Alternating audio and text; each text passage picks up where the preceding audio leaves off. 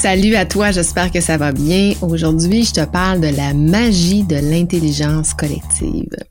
Donc, je te raconte mon expérience de la semaine passée pour illustrer les concepts de l'intelligence collective, quelles sont ses forces à l'intelligence collective et quels sont les défis quand on l'utilise. Pour faire changement, c'est voir et faire les choses autrement.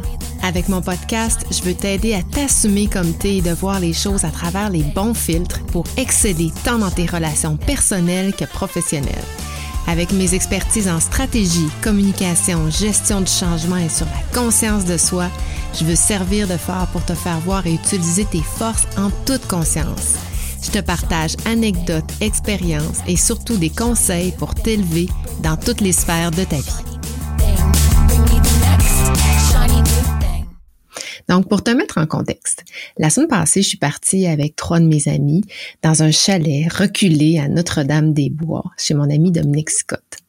Donc, notre concept était assez simple. On était quatre personnes et on voulait, comme, euh, comme départ, comme point de départ, ce qu'on souhaitait, c'est que chaque personne puisse avoir sa journée, donc une journée par personne, pour d'une part, nous présenter euh, un atelier, que ce soit par rapport à son expérience, des concepts, son expertise. Donc, on n'avait pas vraiment de guidelines, mais on, se fiait sur euh, l'expertise et, euh, l'expérience de, chacun de nous pour nous, nous, nous animer un atelier finalement.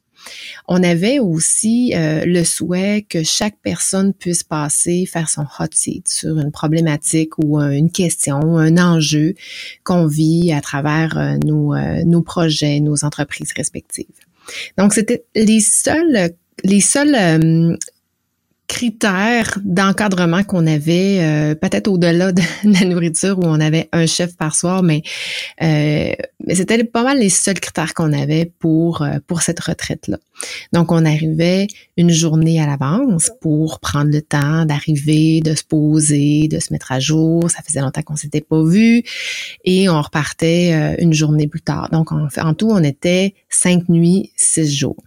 Comme on s'était pas mis de critères, on savait qu'on devait co-créer au fur et à mesure qu'on avançait. Donc, on s'était fixé comme objectif de faire ça sur les lieux en fonction du contexte, en fonction de, des ateliers, de la durée, euh, tout ça que, qui euh, de chacun, de tout un chacun, mais aussi comment on le filait. Puis on faisait confiance en en euh, la synchronicité puis le synchronisme que ça allait prendre. Il y avait aussi euh, une personne parmi nous, euh, Christophe, qui souhaitait nous faire vivre une expérience, lui, euh, dans la forêt. Donc, évidemment, la température faisait foi de son activité à lui parce que quand on est arrivé, ben c'était la pluie, ventait, faisait pas si beau. Donc, on était aussi un peu garant de la température. Donc, en gros, c'est pas mal la mise en contexte pour te parler aujourd'hui des différents concepts sur l'intelligence collective. Mais avant de parler d'intelligence collective, qu'est-ce que c'est que l'intelligence collective? Alors, quand on réfère à l'intelligence collective, on se réfère à la capacité d'un groupe de personnes à collaborer, à combiner leur expérience, à combiner leurs compétences, leurs connaissances et leurs perspectives pour résoudre des problèmes, pour résoudre des questions ou pour résoudre des interrogations du moment et peu importe que le problème soit complexe ou non, parce que l'intelligence collective peut servir à toutes sortes de problématiques, qu'elles soient très basiques, très faciles à répondre, ou encore d'une plus grande complexité. Donc, c'est plus l'intelligence collective qu'une simple addition des intelligences individuelles. Donc, c'est le résultat de la synergie du groupe, où le groupe peut surpasser l'intelligence de chacun de ses membres qui serait pris de manière individuelle. Donc, autrement dit, le groupe crée ensemble quelque chose d'unique. Donc, c'est sa capacité de faire ensemble et d'être à l'écoute des différences de tout un chacun. Donc, pourquoi on avait décidé d'utiliser l'intelligence collective? Ben, c'est facile à répondre parce que l'intelligence collective a plusieurs forces qui nous permettent d'avancer individuellement ou comme groupe. Donc, une des grandes forces de l'intelligence collective, c'est la diversité des perspectives. On le voyait dans la définition. Nous, notre groupe était très diversifié. On pouvait pas être plus diversifié autant au niveau des genres que des cultures. Donc, on était deux hommes, deux femmes, deux personnes de l'Europe, deux personnes du Québec. Euh, deux personnes dans la quarantaine, deux personnes dans la cinquantaine. Donc, on avait des cultures, des formations différentes aussi. On n'est pas issus des mêmes écoles, on n'est pas issus des mêmes expertises, des mêmes expériences, des mêmes domaines même de, de dans lesquels euh, on œuvre. Donc, des expériences de vie et, des expériences professionnelles qui sont extrêmement variées et que dire de nos cheminements de vie respectifs qui sont complètement différents aussi euh, un et l'autre. Donc, l'intelligence collective, ça tire sa force de la diversité des points de vue. Et là, avec ce groupe très hétérogène, tu l'as bien compris, tant genre qu'en culture, ça nous a, tu comprends bien, excessivement servi. Parce que chaque membre a pu apporter sa propre expérience, ses compétences, sa vision du monde qui est complètement différente une de l'autre. Donc, la richesse de notre groupe nous a permis d'aborder des problèmes sous différents angles, ce qui nous a ouvert à des solutions plus complètes et plus innovantes que si on avait réfléchi chacun de notre côté. Je vais raconter un peu moi qu'est-ce que j'ai présenté. C'était une réflexion d'abord que je faisais depuis déjà quelques semaines. Bon, évidemment, je savais que cette, euh, cette activité-là, cet événement-là s'en venait, donc j'avais mis un peu sur pause euh, les différentes solutions que je pouvais amener, mais chacun de nous faisions nos, nos, déjà nos réflexions de manière individuelle, puis on était un peu bloqué, on avait besoin de la part des autres pour pouvoir euh, évoluer, pour pouvoir trouver des solutions, pour pouvoir monter en hauteur dans euh, les différentes actions qu'on pouvait poser par la suite. Une deuxième des grandes forces de l'intelligence collective, c'est l'apprentissage continu. Donc, les échanges au sein du groupe nous ont pas juste servi d'évoluer, mais de manière individuelle, mais ont favorisé notre apprentissage mutuel. Parce qu'à chaque fois qu'une personne présentait son cas, ou sa, ou sa question, sa problématique, bien évidemment, ça résonnait chez chacun de nous, même si la situation n'était pas tout à fait identique, mais ça résonnait quand même pour chacun de nous, voire même nous a amené à avoir des réflexions individuelles et à trouver des solutions individuelles à travers nos différentes euh, pensées, même de manière collective aussi, mais à des problèmes qu'on n'était pas encore prêt d'aborder. Donc, ça nous a mis en amont à régler des situations soit qu'on connaissait pas, qu'on savait pas qu'on avait, euh, ou encore qu'on savait que on n'était peut-être pas rendu là dans notre cheminement de, de vie ou notre cheminement professionnel euh, pour pour y trouver des solutions. Donc, l'apprentissage continu du groupe fait en sorte que on s'élève non pas seulement avec nos propres nos propres problèmes ou nos propres questionnements, mais avec ceux des autres. Et finalement, une troisième grande force de l'intelligence collective, c'est l'aspect co-créatif. Donc, en collaborant ensemble, évidemment, on a pu co-construire ensemble des solutions qui n'auraient pas émergé de manière individuelle. La co-création favorise la naissance d'idées nouvelles, d'idées qui sont innovantes, qu'on ne pense pas nécessairement quand on est seul à, à travailler euh, sur une situation. En fait, toute la retraite a été co-construite, comme j'expliquais euh, il y a quelques minutes. Donc, le fait de ne pas avoir de plan, ça nous a permis de s'ajuster en fonction des impondérables, des éléments que j'ai nommés précédemment. Par exemple, mon atelier à moi, c'était le plus court. Et comme on venait juste d'arriver, le premier matin, on a eu besoin de marcher un peu, d'aller visiter les terres, euh, la forêt sur laquelle euh, mon ami a son, son chalet. Donc, on avait besoin de prendre un peu l'air. Nos, nos amis français euh, venaient d'arriver, européens, je veux dire, parce qu'il y a une Suisse et un Français, venaient d'arriver. Et donc, on avait envie de, de, Donc, ça prenait évidemment un peu de temps sur, sur la première journée. Donc, comme mon atelier était le plus court, et aussi, je considérais que c'était un atelier qui mettait bien la table pour les autres ateliers à venir. Donc, on a euh, cadré euh, dans, dans cet horaire-là mon atelier. Et euh, on n'avait pas prévu non plus que le hot seat de chaque personne serait en lien avec l'atelier, donc serait dans la même journée que, que son atelier. Mais comme j'étais la première, j'étais prête aussi pour euh, mon, mon, questionnement était, comme je disais tout à l'heure, était bien réfléchi, donc euh, j'étais prête pour faire mon hot seat. Donc euh, ça s'est ça s'est cadré comme ça. bon, j'étais la première, fait mon hot seat la première journée, la deuxième journée c'était la même personne, puis ainsi de suite jusqu'à la quatrième journée, on a poursuivi et maintenu cette cette façon de faire là qui avec un premier essai faisait plein de sens, puis euh, ça donnait euh, l'entièreté de la journée à, une personne. Donc, on, on, était le matin à son écoute et l'après-midi à lui donner. Donc, c'était du give and take toute la journée. Donc, c'était euh, très énergisant pour chacune des personnes qui, qui ont pu expérimenter une de, chacune de nous quatre, en fait. Donc, il y avait aussi un de nous qui souhaitait faire une expérience Shirin-yoku, donc une, marche en, forêt, une promenade en forêt en, conscience. Donc, le Shirin-yoku, c'est une, c'est une idée qui repose sur euh, être dans une forêt à proximité d'arbres ce qui nous apporte des effets bénéfiques. Donc, c'était l'atelier de, Christophe. Donc, il fallait un minimum de température. Donc, euh, on a euh, intégré ça aussi à travers euh, l'horaire de la semaine. Donc, euh, l'intelligence collective, c'est super puissant. Trois grandes forces que je vais nommer, c'est celles que je peux constater, mais il y en a d'autres. Si on, arpente la littérature, puis je vais en parler euh, de ça dans les prochaines semaines, euh, je, te présenterai quelques surprises incessamment. Mais c'est hyper puissant, puis on est tous sortis avec quelque chose, une des actions concrètes à mettre en place. Pour ma part, moi, ça m'a permis de revoir complètement ma stratégie 2024.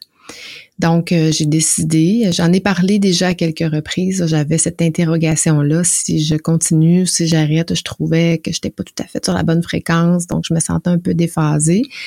Donc, ça m'a vraiment permis de ramener euh, cette cohérence-là avec l'aide de mes, euh, trois amis pour repenser à mon année 2024. Donc, en fait, ce qui fonctionnait pas de mon côté, mon questionnement, c'était, je trouvais que je parle pas nécessairement au bon persona, donc au bon client. Ce que je réalisais, c'est que peut-être 85% de mon chiffre d'affaires provient euh, de mes clients en, consultation que j'accompagne en diagnostic organisationnel ou encore en transformation, en contexte de relève, en contexte de croissance. Et ce persona-là, je ne lui parle jamais. Le dirigeant, l'entrepreneur, le gestionnaire, je ne lui parle jamais et à travers mes, différents contenus. Et euh, je me demandais si je devais peut-être plus orienter un podcast pour parler davantage aux, dirigeants et, entrepreneurs.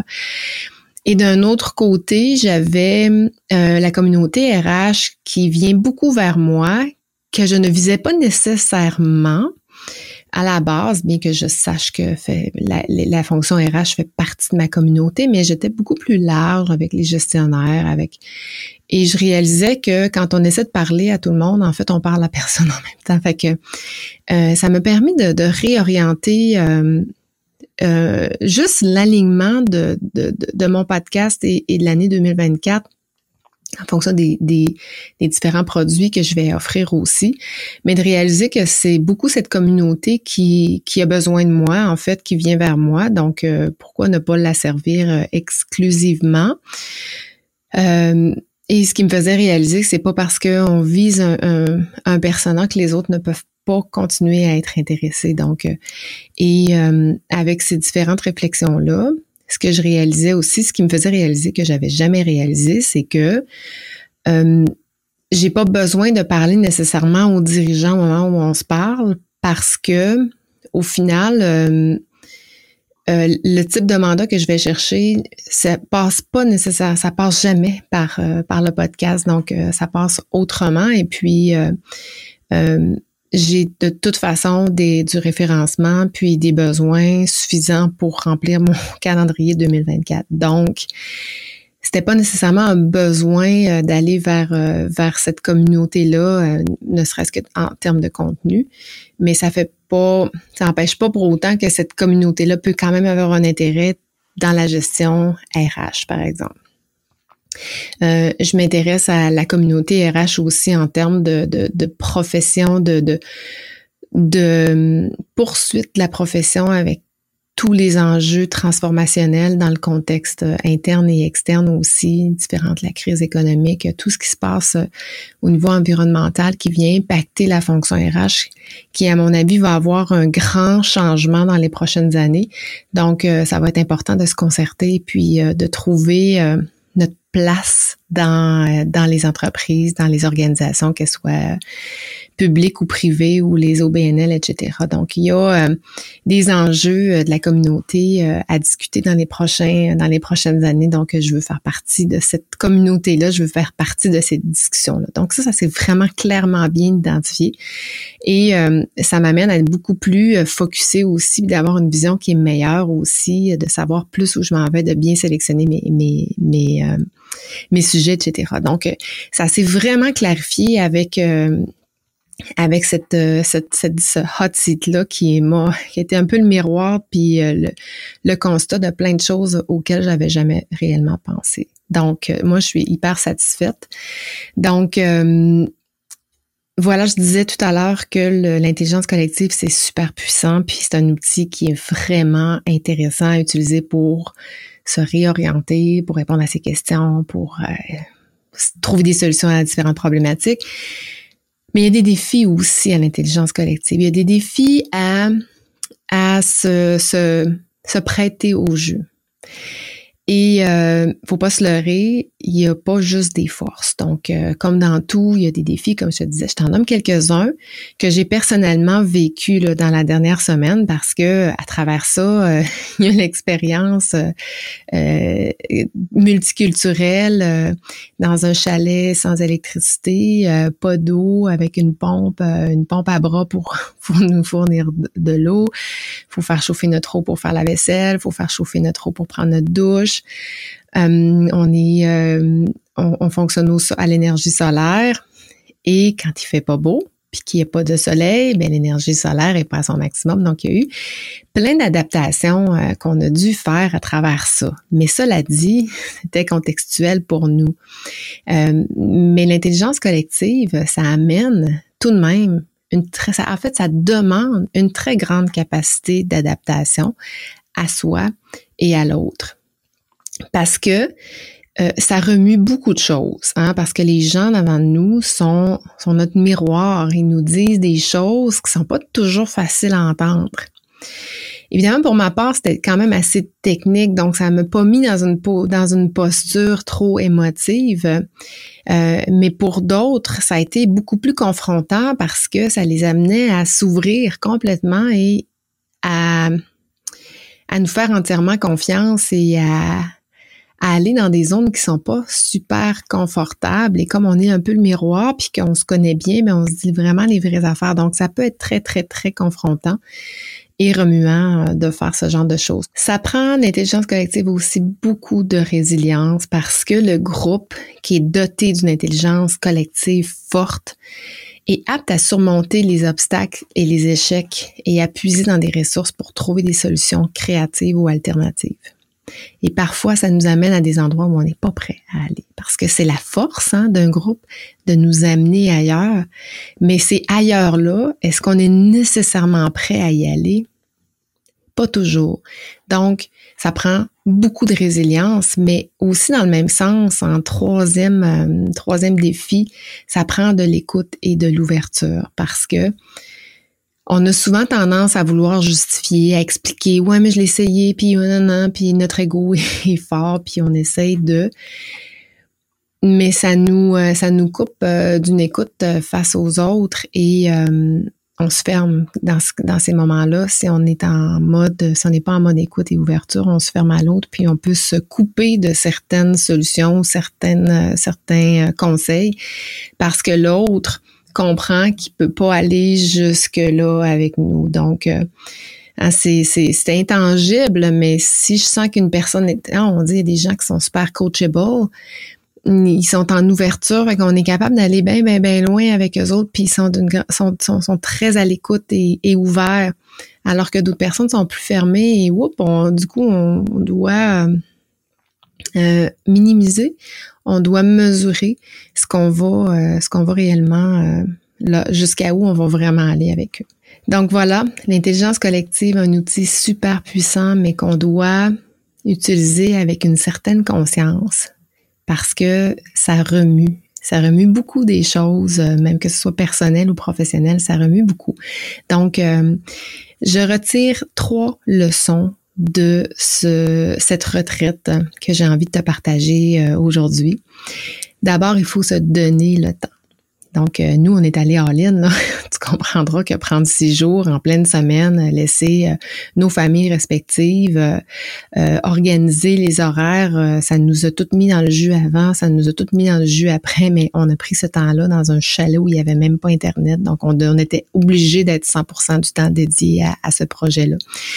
Donc, on n'a pas, toujours besoin d'avoir ce temps-là, mais minimalement, quand on est en mode d'intelligence collective, on doit prendre le temps, s'arrêter. Donc, se donner le temps. Et euh, une autre leçon que je tire, c'est que le commentaire ou la critique, ben, c'est un cadeau. C'est comme un cadeau. Mais c'est comme un cadeau qu'on décide ou pas d'ouvrir, parce qu'on n'est pas obligé de l'ouvrir. Puis il y a des cadeaux qui nous font plus mal que d'autres. Mais dans tous les cadeaux, il y a vraiment quelque chose de transformateur. Les gens ne nous disent pas des choses euh, sans qu'il y ait des messages qu'on doive euh, capter, que ce soit dans la méchanceté ou pas dans l'intelligence collective, normalement, ça devrait pas être, méchant, sinon fais pas ça.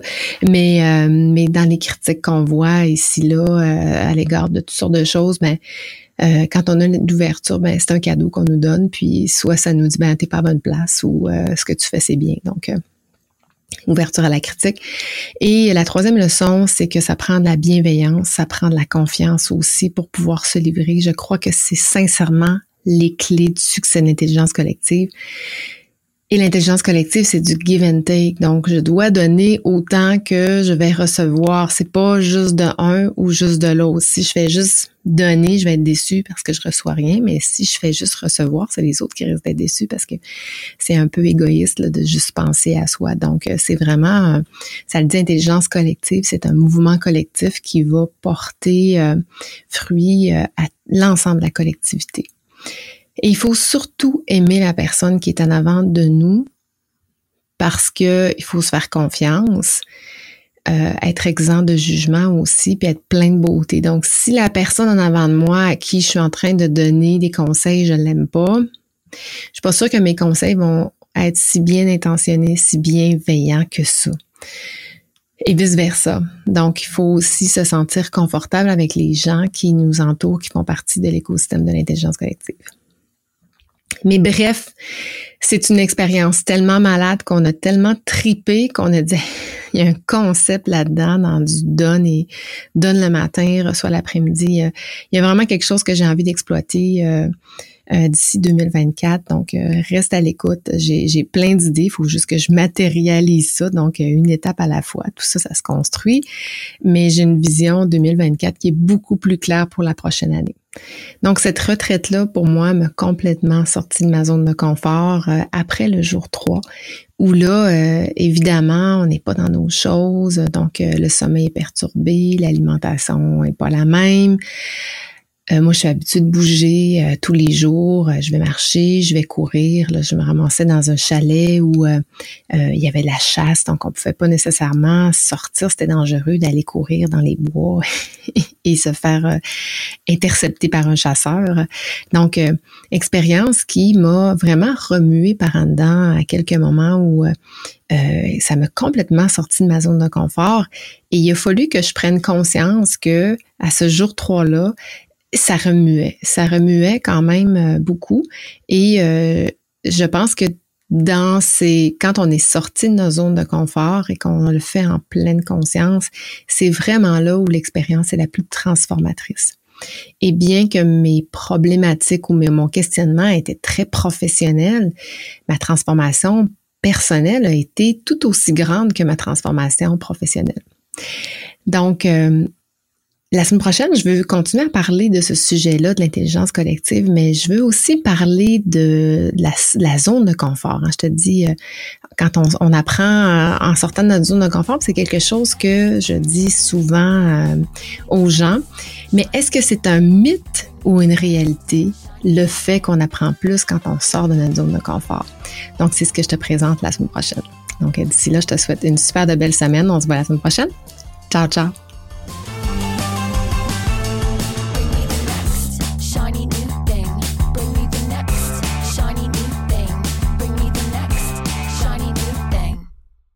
Merci encore à toi d'écouter pour faire changement semaine après semaine. Si tu es rendu jusqu'ici, c'est probablement parce que tu apprécies pour faire changement.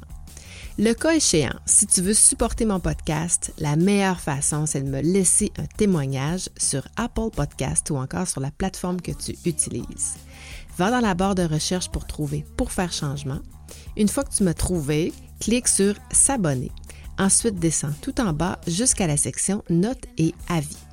À partir de là, ben, si tu mon podcast, laisse-moi 5 étoiles et rédige-moi un avis. Dis-moi pourquoi tu écoutes le podcast puis comment ça a un impact pour toi. Un gros merci d'avance d'avoir pris le temps. C'est grâce à toi que je continue à enregistrer tous mes épisodes semaine après semaine. Bring me the next shiny new thing. Bienvenue dans mon univers.